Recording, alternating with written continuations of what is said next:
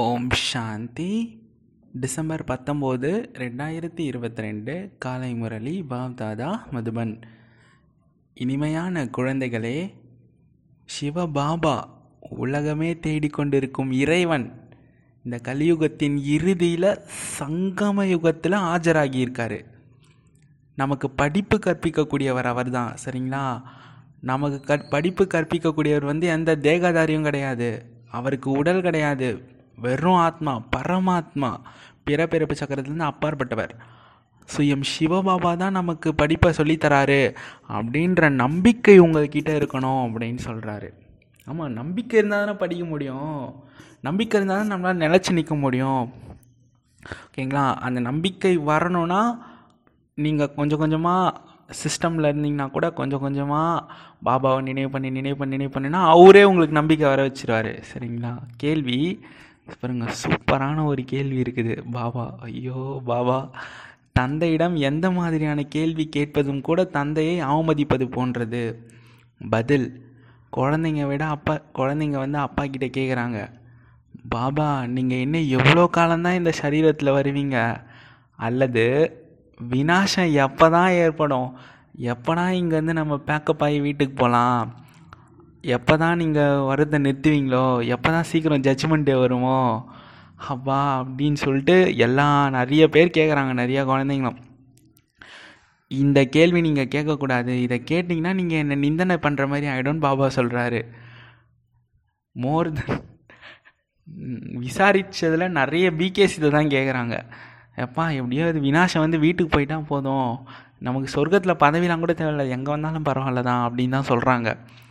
So இதை வந்து அவர்கிட்ட கேட்கக்கூடாது, ஏன்னா கல்பத்தில் ஒரே தடவை தான் அவரை நம்ம மீட் பண்ணுறோமே, அதுவே பாருங்கள் கடைசி நேரத்தில் மீட் பண்ணுறோம், சரிங்களா? விருந்தாளிங்க யாராவது வந்தாங்கன்னா இன்னும் நீங்கள் எத்தனை நாள் இருப்பீங்கன்னு கேட்பீங்கள்ல, அந்த மாதிரி இது அப்படின்னு சொல்கிறாரு. ஸோ இது நிந்தனை தானே, நான் உங்களுக்கு சுமையாக இருக்கிறேன்னா நான் அப்படின்னு பாபா கேட்குறாரு. நம்மளுடைய சுமையை வாங்கிறதுக்கு தான் பாபாவே வந்திருக்காரு. சிவபாபா எது வரைக்கும் இங்கே இருப்பாரோ அதுவரை குழந்தைகளாகிய நீங்கள் குஷியாக இருப்பீங்க தானே, அதனால் இந்த கேள்வியை அப்பா கிட்டே கேட்கவே கூடாதுன்னு சொல்கிறாரு. ஓம் சாந்தி. தந்தை அமர்ந்து பிரம்மாவின் மூலம் தனது குழந்தைகளுக்கு, பிரம்மா குமார் குமாரிகளுக்கு புரிய வைக்கிறார். தந்தை வந்து நிராகாரர். யாருக்காவது சாக்ஷாத்காரம் ஏற்படுத்தணும் அப்படின்னா அவர் வந்து பிரம்மாவுடைய சரீரத்தை காமிப்பார். நிறைய பேருக்கு வந்து தூங்கும்போது பிரம்மா பாபாவோட அந்த அந்த ஃபேஸ் வந்து தெரியும், சரிங்களா? கனவுல வரும் வந்து, அப்புறம் அவங்க சென்டருக்கு வந்து சென்டரில் பார்த்தாங்கன்னா பெரிய பிரம்மா பாபாவோட ஃபோட்டோ, பாப் தாதாவோட ஃபோட்டோ இருக்கும். அதை பார்த்து இந்த பெரியவர் தான் எங்கள் சென்டருக்கு வராரு, என் இந்த பெரியவர் தான் எனக்கு கனவுல வராரு அப்படின்னு சொல்லிட்டு சொல்லுவாங்க நிறைய பேர். அந்த மாதிரி பாபா வந்து பிரம்மா பாபாவோட சாட்சாத்காரத்தை தான் பயன்படுத்துகிறாரு. ஒருவேளை சுயத்தின் சாட்சாத்காரம் செய்வித்தேன் எனில் யாரும் புரிந்து கொள்ள முடியாது. ஆனால் சில பேருக்கு இந்த ஒளி புள்ளி தான் காட்சியாக தெரியும். எனக்கு கூட சாட்சாத்காரம் ஆகியிருக்கு ஒரு தடவை. அதனால தான் ஒளி புள்ளி தெரியவே தான் நம்மளாம் அட்லீஸ்ட் சிஸ்டமில் நிற்கிறோம், கண்டிப்பாக இது பாபா அப்படின்னு சொல்லிட்டு, சரிங்களா? மாயா வரும்போதும் அதான் நமக்கு அஸ்திரம். ஏன்னா எதை மறந்தாலும் இந்த சாட்சாத்கார அனுபவத்தை மறக்க முடியாது. ஸோ ஒரு ஒரு பிந்து ஒளிப்புள்ளி தெரியும், சரிங்களா? அந்த ஆத்மான்ற நட்சத்திரம் தான் அந்த ஒளிப்புள்ளி. நீங்கள் எப்படி நட்சத்திரம் மாதிரி இருக்கீங்களோ அதே மாதிரி பரமாத்மாவும் நட்சத்திரம் போல இருக்கிறார். இதை நீங்கள் புத்தியால் புரிஞ்சுக்கலாம். சாட்சாத்காரம் கூட ஏற்படும், அதே பொருளை தான் பார்ப்பீங்க, அதாவது அந்த பிந்துவை தான் பார்ப்பீங்க. பிந்துனா ஒளிப்புள்ளி. வேறு எந்த பொருளுமே, வேறு எந்த பொருள் இருக்க முடியும்? இவரிடம் சொல்லுங்கள் என்று பலருக்கு, அதான் இவங்ககிட்ட போங்க அப்படின்னு சொல்லிட்டு பல பேருக்கு பாபா வந்து பிரம்மா பாபாவுடைய சாட்சாத்காரத்தை காட்டுறாரு. சின்ன பொருளாக ஒளிப்பொலியை காட்டினாங்க அப்படின்னா புரிஞ்சிக்க முடியாது, அது என்னமோ ஒளி போல கற்பனை போல் பிரம்மைன்னு நினச்சிப்பாங்க, சரிங்களா? பிரம்மாவின் மூலம்தான் தந்தை வந்து புரிய வைக்கிறாரு, ஞானம் கொடுக்குறாரு. குழந்தைங்களே, நான் இந்த சாதாரண மனித உடலை ஆதாரமாக எடுக்கிறேன். பிரம்மா வந்து பிரபலமானவர், பாபா இவர்கிட்ட தான் இருக்காரு அப்படின்னு சொல்லிட்டு புரிஞ்சுக்கிறீங்க. இது வந்து பாபாவுடைய ரதம், பாக்ய ரதம், சரிங்களா? பாபா இல்லைன்னா இந்த பிரம்மாவும் கிடையாது. ஆமாம், பாபா தான் அந்த வயோதிகருக்கு பிரம்மான்னு பேர் வைக்கிறாரு, சரிங்களா? அப்புறம் பாபா இல்லைன்னா பிரம்மா இல்லை, பிரம்மா இல்லைன்னா பிரம்மா குமார் குமாரிகள் குழந்தைங்களும் இல்லை. ஸோ பாபா இருக்கவே தான் பாபா தான் பிரம்மா மூலமாக குழந்தைங்கள தத்தெடுக்கிறாரு. குழந்தைங்களுக்கு வந்து ஞானம் கிடைக்குது. இந்த ஞானம் வந்து பரமபிதா பரமாத்மா தவிர வேறு யாராலையுமே கொடுக்க முடியாது அப்படின்னு நீங்கள் தெரிஞ்சுக்கிட்டீங்க. ஞானம் நிறைந்தவர் அந்த நிராகாரமானவர் தான். அவருக்கு உடல் கிடையாது. உடல் இருந்தால் தானே இந்திரியங்கள் மூலமாக அந்த ஞானம் கொடுக்க முடியும். அதனால தான் அவர் வயோதிகர் உடலை கடனாக பெறுகிறார். இந்த நேரத்தில் பாபா எதிரில் இருக்கார் அப்படின்ற நம்பிக்கை குழந்தைங்களுக்கு இருக்கணும். பாபா இவர்கிட்ட தான் பிரவேசமாகி இருக்காரு, அமர்ந்து ஞானம் கொடுக்குறாரு அப்படின்றது உங்கள் புத்தியில் வரணும். அந்த பரமபிதா பரமாத்மா இன்றி நம்ம சொர்க்கத்துக்கு போக முடியாது, சொர்க்கத்தின் ஆஸ்தியையும் அடைய முடியாது. பக்தி மார்க்கத்தில் என்னெல்லாம் விழா கொண்டாடுறாங்க அது எல்லாமே இந்த நேரத்துக்கான நினைவு சின்னம் அப்படின்றத குழந்தைங்க தெரிஞ்சுக்கிட்டீங்க. சிவ ஜெயந்தி கூட இந்த நேரத்துக்கான நினைவு சின்னம் தான். திருமூர்த்தி சிவன் பரமபிதா பரமாத்மா பிரம்மா மூலமாக தான் ஸ்தாபனை பண்ணுவார். கிருஷ்ணர் மூலமாலாம் புது உலகு படைக்க முடியாது, சரிங்களா? புது உலகத்தில் தான் கிருஷ்ணர் இருப்பார். பிராமண குலம் சென்று விடுகிறது. பிராமணர்கள் தான் ஏன்னா தேவதைகளாக ஆயிடுறாங்க அப்படின்றது நமக்கு மட்டும்தான் தெரியும், வெளி உலகத்துக்கு தெரியாது. பிரம்மாவின் குழந்தைகள் நீங்கள் பிராமணர் ஆவீர்கள். அனைத்து மனிதர்களும் அனைத்து தர்மத்தினர்களும் பிரம்மா வந்து சொல்கிறாங்க நம்மளுடைய கிரேட் கிரேட் கிராண்ட் ஃபாதர் அப்படின்னு சொல்கிறாங்க. எல்லா மனிதர்களுமே பிரம்மாவை என்ன சொல்கிறாங்க? Great great grand father. அவர் தான் ஆதாம், அவர் தான் ஆதாம், சரிங்களா? பைபிள் ஆதாம்னு சொல்கிறது அவர் தான், பிரம்மாவை தான். அவர் தானே முதல் படைப்பு ஆதாம், அதாவது ஆதி தேவன் ஆதி தேவி அப்படின்னு சொல்கிறாங்க. அவரும் சிவபாபாவினுடைய படைப்பு தான். பாபா படைப்புகளை எப்படி படைத்தார்னா தத்தெடுத்தார். இது முதல் நம்பருக்கான விஷயம். தந்தைக்கு பிறகு ஆஸ்தி. இந்த விஷயங்களை யார் நடைமுறையில் புரிஞ்சு கொள்கிறாங்களோ அவங்க தான் உயர்ந்த பதவி அடைவார்கள். மனிதர்கள் பாருங்கள் எவ்வளோ கார் இருளில் இருக்காங்க அப்படின்றத இப்போ குழந்தைகளாகி நீங்கள் புரிஞ்சுக்கிட்டீங்க. கல்பத்துக்கு முன்பு தீப்பத்தி எரியும் போது தான் எல்லாருமே விழிப்படைஞ்சாங்க. ஆமாம், அந்த ஆட்டம் பாம்ஸ்லாம் போட்டு தீப்பற்றி எரியும் போது உலகமே அப்படின்னு சொல்லலாம். இந்த காமம் என்ற தீ உலகத்தில் பரவும் போது அதிகமாகும் போது அப்படின்னு சொல்லலாம். அப்போ தான் வந்து எல்லாம் விழிப்படைஞ்சாங்க. அந்த காட்சி கூட மீண்டும் நடைபெறும், அவசியம் அது ஏற்படும் சொல்கிறாரு. மற்ற தர்மத்தினர்கள் இந்த விஷயங்கள்லாம் புரிஞ்சுக்கிறதே கிடையாது, முயற்சியும் செய்ய மாட்டாங்க. ஏன்னா அவங்க தர்மம் வேறு, சரிங்களா? அவங்களாம் தர்மங்களே இந்த மதங்கள் இதெல்லாமே நரகத்தில் தான் வருது. அதனால் அவங்க சொர்க்கத்துக்கு வர முடியாது. சத்தியுகத்தில் இவ்வளோ மனிதர்கள் எப்படி வர முடியும்னு கேட்குறாரு.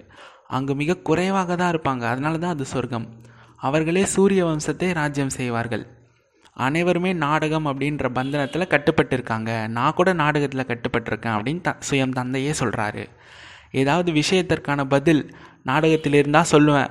ஆமாம், விஷயத்திற்கான பதில் நாடகத்தில் நிச்சயிக்கப்பட்டிருக்கேன் அப்படின்னா நான் சொல்வேன். நாடகத்தின் அனைத்து ரகசியங்களையுமே நான் இப்பயே சொல்லிட மாட்டேன். என்கிட்ட நடிப்பின் பாகம் பதிவாகி இருக்குது, அது அவ்வப்போது வெளிப்படும். உங்களை மாதிரி தான் இப்போ எல்லா ஆத்மாக்குள்ளேயுமே சரியான நடிப்பின் பாகம் இருக்குது. எப்படி பரமாத்மாக்குள்ளே நடிப்பின் பாகம் பர்ஃபெக்டாக இருக்கோ அவருக்குள்ளே பர்ஃபெக்டாக இருக்குன்னா அப்படின்னு அர்த்தம் நம்ம ஆத்மாக்குள்ளேயும் நம்மளுடைய நடிப்பு பர்ஃபெக்டாக நடந்துகிட்ருக்குன்னு அர்த்தம். ஸோ என்னென்ன சொல்லணும்னு இருக்கோ நாடகத்தில் இருக்கோ அதுபடி தான் நான் நடிப்பேன். இதில் வித்தியாசம் எதுவும் ஏற்படாது. நாடகத்தில் இல்லைனா பதில் கொடுக்க மாட்டேன். இன்னும் இவ்வளோ காலம் இருக்குது அப்படின்னு சொல்லிட்டு இப்பயே சொல்லிடுவேன் அப்படின்னு கிடையாது. அதனால தான் பாபா அச்சானக் சொல்கிறாரு. பாபா எவ்வளோ காலம் இந்த சரீரத்தில் பயணம் செய்வீர்கள் அப்படின்னு பாபா கிட்டே கேட்குறாங்க. அதெல்லாம் நான் சொல்ல மாட்டேன் அப்படின்னு சொல்கிறாரு. ஆனால் அவர் வந்து இப்போதைக்கு ரெண்டாயிரத்தி இருபதோட இப்போதைக்கு சரீரத்தில் வர்றது கிடையாது, சரிங்களா? நாடகத்தில் இல்லைன்னா என்ன செய்ய முடியும்? நாடகத்தில் இருந்தால் தானே சொல்ல முடியும்னு சொல்கிறாரு. குழந்தைகளாகி உங்களுக்கு கற்பிப்பதற்காக நான் வந்திருக்கேன். நான் உங்களோட தந்தையாக இருக்கேன். நீங்கள் தான் தாயும் தந்தையும் அப்படின்னு பாடுறீங்க. அதே பாகத்தை நடிக்கிறேன். உங்களுக்கு கல்வி கொடுப்பது என்னுடைய கடமைன்னு சொல்கிறாரு. ஆமாம், அப்பா டீச்சர் சத்குரு. அதாவது இதே பைபிளில் என்ன மாற்றி போட்டாங்க அப்படின்னா கடவுள் வந்து அப்பாவாக இருக்கார், குழந்தையாக இருக்கார், பரிசுத்த ஆவியாக இருக்கார் அப்படின்னு இந்த மூணு பார்ட்டை மாற்றி போட்டாங்க, சரிங்களா? ஆக்சுவலாக அப்பா டீச்சர் சத்குருன்னு இந்த மூணு ரோல் தான் பண்ணுறாரு.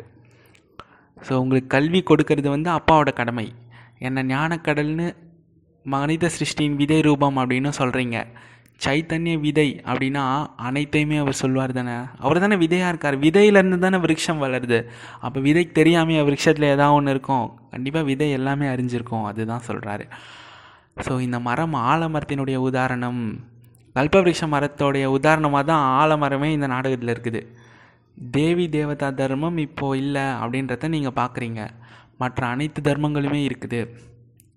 இப்போ இந்த அனைத்துமே விநாசமாயிடும், அழிஞ்சிரும். பிறகு அவங்கவுங்க நேரத்தில் வந்து ஸ்தாபனை பண்ணுவாங்க. நான் தேவி தேவதா தர்மத்தை ஸ்தாபனை செய்து கொண்டிருக்கிறேன் அப்படின்னு தந்தை சொல்கிறாரு. அந்த தர்மம் மறைஞ்சிச்சுன்னா நினைவு சின்னங்கள் எல்லாமே இருக்குது, மறைஞ்சிருச்சு ஆனால் நினைவு சின்னங்கள் இருக்குது. அதனால தான் நம்ம தேவதைகளை கோயில் கட்டி கும்பிட்றோம். ஆனால் தேவி தேவதா தர்மம் எப்போ இருந்துச்சு, எப்போ மறைஞ்சி போச்சுன்றது யாருக்குமே தெரியாது. லக்ஷ்மி நாராயணருடைய ராஜ்யம் இருந்துச்சுன்னு மட்டும் சொல்கிறாங்க. துவாபர யுகத்தில் கிருஷ்ணரை காமிச்சிட்டாங்க, அவர் கீதை சொன்னார், அவ்வளோதான். ஸோ இந்த சாஸ்திரங்கள் அனைத்துமே பக்திக்காக பக்திக்காக இதெல்லாம் பண்ணோம். துவாபரத்தில் அமர்ந்து இந்த சாஸ்திரம் போன்றவையெல்லாம் உருவாக்குறாங்க. துவாபரத்தில் என் கிருஷ்ணர் வந்தார்னா துவாபர யுகத்தில் தான் நம்ம நரகத்தில் வந்து விழ ஆரம்பிக்கிறோம், சரிங்களா? நான் விகாரத்தில் விழுந்து துக்கத்தை அனுபவிக்கிறோம். அப்போ தான் பக்தி ஆரம்பிக்கும் போதே ஃபஸ்ட்டு கிருஷ்ணரை தான் அங்கே கும்பிட்டு கிருஷ்ணர் வந்து கீதை சொன்னார் அப்படின்னு சொல்லிட்டு சொல்கிறோம், சரிங்களா? ஆக்சுவலாக பாபா இப்போ ஞானம் கொடுக்குறார் கலைகொத்தி நிறுதியில். ஸோ இந்த சாஸ்திரங்கள் அனைத்துமே பக்திக்கானது. துவாபரத்தில் அமர்ந்து தான் இந்த சாஸ்திரங்கள்லாம் உருவாக்குறாங்க. சத்திய கண்டத்தில் தேவதைங்க மட்டும்தான் ராஜ்யம் செய்வாங்க. இதுவோ ஒரு பொய்யான கண்டம், அங்கு எந்த பாவமே ஏற்படாது. இப்போ தந்தை உங்களுக்கு புண்ணிய ஆத்மாவாக ஆக்கி கொண்டிருக்கிறார். இதெல்லாமே நாடகத்தில் பதிவாகி இருக்குது. ராவண ராஜ்யத்தில் பக்தி சாஸ்திரம் போன்றவை எல்லாமே ஆரம்பமாகுது. இது வந்து அழிவற்ற நாடகம், ஏற்கனவே உருவாக்கப்பட்டது. இதுவோ ஒரு பொய்யான உலகம் அப்படின்னு சொல்கிறாரு, சரிங்களா? ஏன்னா பொய்யான மாயை, பொய்யான விஷயத்தையே உண்மன் நம்பின்னு இருக்காங்க எல்லாருமே கலியுகத்தில். ஈஸ்வரனை பற்றி பொய் தான் சொல்கிறாங்க. ஈஸ்வரனை பற்றி கூட என்ன சொல்கிறாங்க, சர்வவியாபின்னு சொல்கிறாங்க. ஈஸ்வரன் உயர்ந்ததிலும் உயர்ந்தவர் ஆவார். நாம் அவரை சந்திக்க விரும்புகிறோம் அப்படின்னா அவசியம் அவரிடமிருந்து ஏதோ கிடைக்கிறது அப்படின்னு தானே அர்த்தம். அப்பா கிட்டேருந்து என்ன கிடைக்கும்? அவர் தான் சத்கதி கொடுக்கும் வல்லலாக இருக்காரே, அனைவருக்கும் துக்கத்திலிருந்து விடுவிக்கின்றார். ராவணனும் மிக பலசாலியாக இருக்கான். அரைக்கல்பம் ராவணன் ராஜ்யம் நடக்குது, ஆனால் அது துக்கம் கொடுக்கிறது. அதனால தான் அனைத்து மனிதர்களுமே தந்தையை நினைவு செய்கிறாங்க. ராவணன் உங்களது முழு ராஜ்யத்தையுமே அபகரிச்சிட்டான், அந்த அளவிற்கு பலமுடையதாக இருக்குது மாயை, சரிங்களா? அதான் சொல்கிறார், மாயை பற்றி சொல்கிறாரு. தந்தை நமக்கு ஆஸ்தி கொடுக்குறாரு, ராவணன் நமக்கு சாபம் கொடுக்குறான் அப்படின்றத நீங்கள் தெரிஞ்சுக்கிட்டீங்க. தந்தை எப்போ ஆஸ்தி கொடுக்குறாரு அப்படின்னா அது வந்து மனிதர்களுக்கு தெரியாது. கீதைக்கு கிருஷ்ணரின் பேரை போட்டதால் கீதையை கூட பொய் ஆக்கிட்டாங்க. இது வந்து மிகப்பெரிய தவறு. இந்த பாபாவும் நாராயணன் பக்கா பக்தனாக இருந்தார். பிரம்மா பாபா கூட நாராயணனுடைய பக்தர், சரிங்களா? கீதை கூட தினசரி படிச்சுட்டு வந்தார். கீதை படிக்காமல் அவர் எந்த காரியமுமே செய்ய மாட்டார், படிச்சுட்டு தான் ஆரம்பிப்பார். எப்போ சாட்சாத்காரம் ஏற்பட்டதோ அப்போ இது பொய்யான கீதை அப்படின்னு அவர் புரிஞ்சுக்கிட்டார். இந்த சாட்சாத்காரம் தான் நமக்கு உறுதியான ஒரு வலிமையே, சரிங்களா? அது வந்து பாபா உங்களுக்கு ஏற்ற மாதிரி சாட்சாத்காரம் கண்டிப்பாக காட்டுவார் ஒரு தடவையாச்சு, சரிங்களா? அதுதான் வந்து விஷயம். ஸோ தந்தை வந்து நம்ம நம்மளை இந்த லக்ஷ்மி நாராயணோட ஆஸ்தி கொடுக்குறாரு அப்படின்னு நம்ம வந்து புரிஞ்சுக்கிட்டோம். இப்போ நிறைய புரிஞ்சிட்ருக்கோம். சிவபாபா புரிய வச்சுக்கிட்டே இருக்கார். ஒருபோதும் எந்த சாஸ்திரையுமே ப சாஸ்திரத்தையும் அவர் பயன்படுத்தலை, சாஸ்திரத்தோட சாரத்தை மட்டும் சொல்கிறாரு. பாபா பேசி கொண்டிருக்கிறார், நான் கேட்டு கொண்டிருக்கிறேன் என்று இந்த பிரம்மா பாபா கூட சொல்கிறாரு. பாபா இல்லைனா சில நேரங்களில் இவரும் சொல்வார், சரிங்களா? ரெண்டு பேருமே பேசுவாங்க பிரம்மா பாபாக்குள்ளே சிவன் வரும்போது, சரிங்களா? அதான் சொல்கிறாங்க.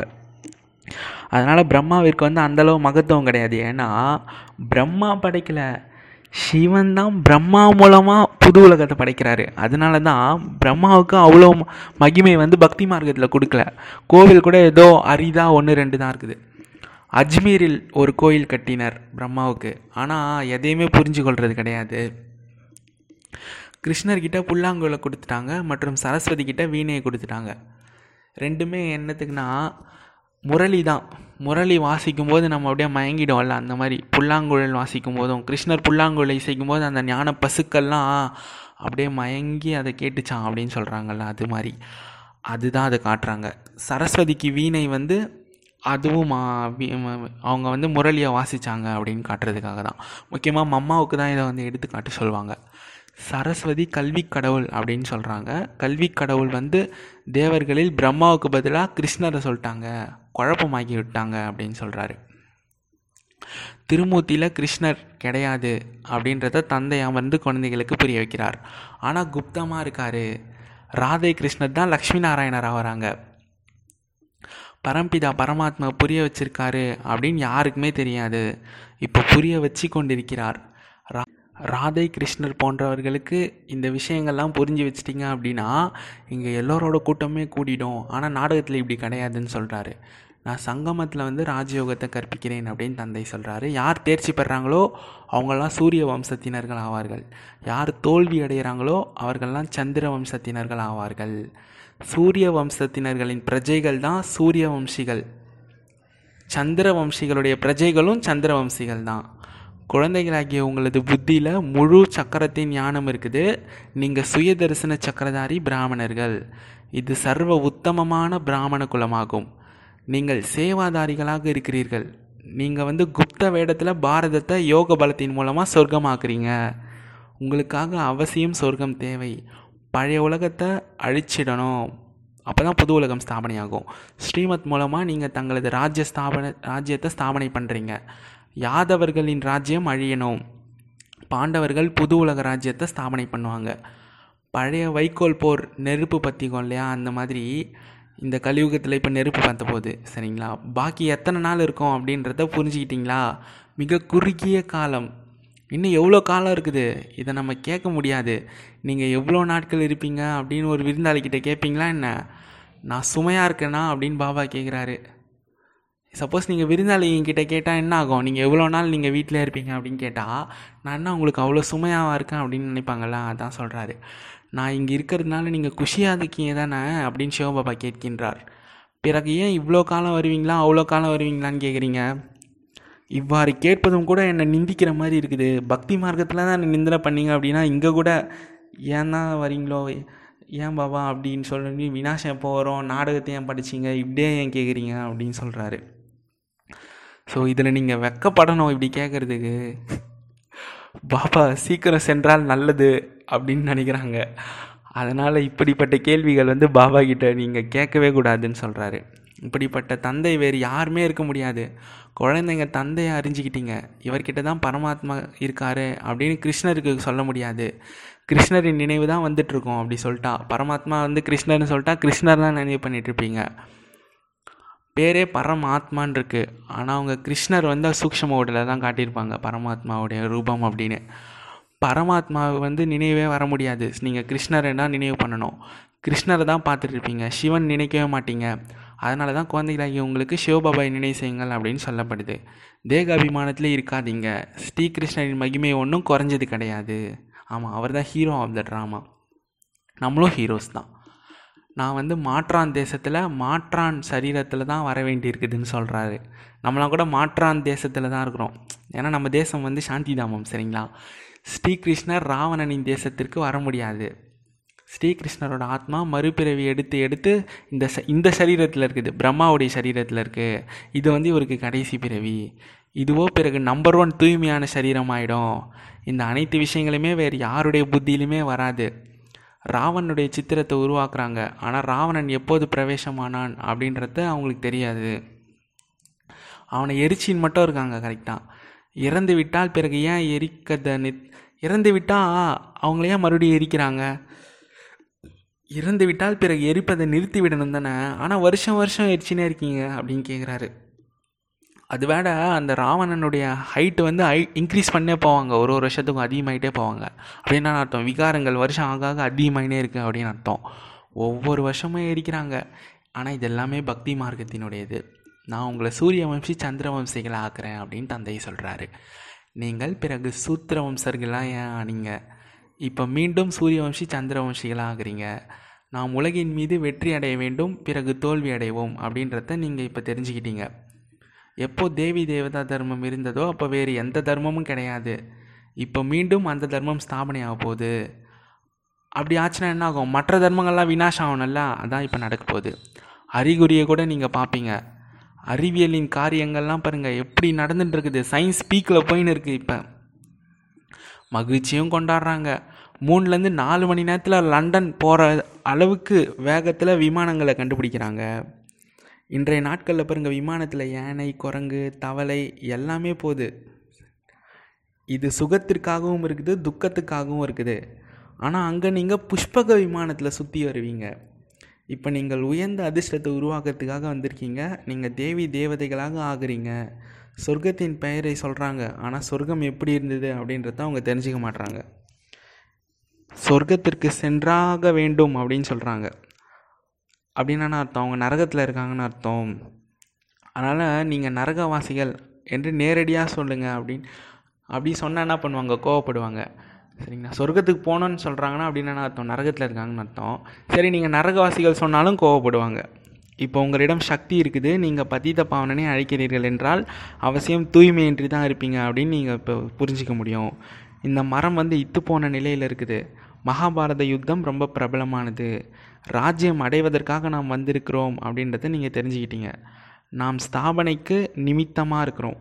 நாளடைவில் இந்த சன்னியாசி மகாத்மாக்கள் எல்லோருமே உங்களது விஷயங்களை ஏற்றிருப்பாங்க. இவை அனைத்துமே நாடகத்தில் பதிவாகி இருக்குது. நல்லது. இனிமேலும் இனிமையான தேடி கண்டெடுக்கப்பட்ட செல்லமான குழந்தைகளுக்கு தாய் தந்தை ஆகிய பாப் தாதாவின் அன்பு நினைவுகள் மற்றும் காலை வணக்கம். ஆன்மீக குழந்தைகளுக்கு ஆன்மீக தந்தை நமஸ்தே. ஆன்மீக தந்தைக்கு ஆன்மீக குழந்தைகளின் நமஸ்தே. தாரணைக்கான முக்கிய சாரம். ஒன்று, குப்த ரூபத்தில் யோக பலத்தின் மூலமாக பாரதத்தை சொர்க்கமாக்குற சேவையை செய்யுங்க. குப்தமாக தான் இருக்கும் நம்மளாம். சரிங்களா, ஆன்மீக சேவாதாரி ஆகுங்க. இரண்டு, நம்முடைய குலம் வந்து சர்வ உத்தமமான பிராமண குலம். நாம் வந்து சுய தரிசன சக்கரதாரிகள் அப்படின்ற போதையில் இருங்க. எந்த விஷயத்துலையுமே சந்தேகம் வந்து உங்களுக்கு வந்துடக்கூடாது. வரதானம், பரமாத்மாவின் சிந்தனையில் ஆதாரத்தில் சதா கவலையற்று இருக்கக்கூடிய நம்பிக்கை புத்தியுடையவர் கவலையற்றவராகுங்க. பரமாத்மா சிந்தனை பண்ணாலே என்ன அர்த்தம், நம்ம சேஃப் ஜோனில் இருக்கிறோன்னு அர்த்தம். ஏன்னா எல்லாமே அவருது. உனது உனது எனது எனது எல்லாமே உனது உனதுன்னு ஆயிடுச்சு இல்லைங்களா. அதனால எல்லாமே பாபா தான் செய்பவர் செய்பவர் அப்படின்னு ஃப்ரீயாக இருங்க, கவலையற்றவர்களாக இருங்கன்னு சொல்கிறாரு. அதாவது உங்களுக்கு அனைவருடைய உதவியின் விரல் இருக்கிறது. அதனால் ஒவ்வொரு காரியமே உங்களுக்கு எளிதாக வெற்றி அடைஞ்சிரும். இப்போ பாருங்கள், நம்ம வந்து ரொம்ப கோழையாக இருக்கோன்னு வச்சுக்கோங்க, நம்ம கூட ஒரு பலசாலி இருக்காருன்னு வச்சுக்கோங்க, என்ன பண்ணுவோம், எதுக்குமே நம்ம போயிட மாட்டோம். ஏன்னா நம்மக்கிட்ட பலசாலி இருக்கார்ல, நம்ம ஏதாவது பிரச்சனை பண்ணால் பிரச்சனை வந்து அவர் சால்வ் பண்ணிக்க போகிறார் அப்படின்றப்பல. அந்த மாதிரி பரமபிதா பரமாத்மா நம்ம கூட இருக்கார். அவரோட நினைவு பண்ணும்போது தான் அவர் நம்ம கூட இருப்பார். சரிங்களா, நம்பிக்கையும் இருக்கணும், நிச்சய புத்தி இருக்கணும். அப்போ தான் ஸோ அனைத்துமே சரியாக தான் போயிட்டுருக்கு அப்படின்னு நீங்கள் ஃப்ரீயாக இருங்க, டபுள் லைட்டாக இருங்க. மேலும் எல்லாமே நன்மைக்காக தான் நடைபெறுது. ஏன்னா செய்ய வைக்கக்கூடியவர் செஞ்சுன்னு இருக்காரு. நான் நிமித்தமாக இருக்கிறேன். என்னுடைய உடல் மனம் பொருள் எல்லாமே நான் நிமித்தமாக பயன்படுத்துகிறேன். எல்லாமே அவர் தான் என் மூலமாக செய்கிறாரு. இதுதான் கவலையற்ற நம்பிக்கையுடைய மனநிலை அப்படின்னு சொல்கிறாரு. ஸ்லோகன், எப்பொழுதுமே திருப்தியை அனுபவம் பண்ணணும் அப்படின்னா அனைவருடைய ஆசீர்வாதங்களையும் பெறுங்க. ஆமாம், எப்போவுமே நம்ம திருப்தியாக இருக்கணும். என்ன பண்ணணும், எல்லாருக்கிட்டையுமே பிளெஸ்ஸிங்ஸ் வாங்கணும். பிளெஸ்ஸிங்ஸ் எப்படி வாங்குறது, யாராவது நமக்கு ஒரு கடமை சொல்கிறாங்க அப்படின்னா அதை நம்ம செஞ்சாலே போதும். அவங்க என்ன நினைப்பாங்க, அப்பா நான் சொல்லி ஒரு செஞ்சிட்டாருப்பா அப்படின்னு அதை நினச்சாலே அது அது பிளெஸ்ஸிங் தான். அவங்க கையை விற்று வாழ்த்தணும் அப்படின்னு அர்த்தம் கிடையாது. அவங்க சொல்கிறத நம்ம கேட்டு செஞ்சாலே அப்பா நான் சொல்லி ஒரு செஞ்சிட்டாரு அப்படின்னு அவங்க திருப்தி ஆனாலே அது நமக்கு ஆசீர்வாதம் தான். ஆசீர்வாதங்கள் வர வர நம்ம அப்லிஃப்ட்டு மேலே போயிட்டே இருப்போம். ஸோ திருப்தி அனுபவம் பண்ணோம் அப்படின்னா அனைவருடைய ஆசீர்வாதங்களையும் பெற்றுக்கொண்டே இருங்கள். ஓம் சாந்தி. நன்றி பாபா. ஓம் சாந்தி.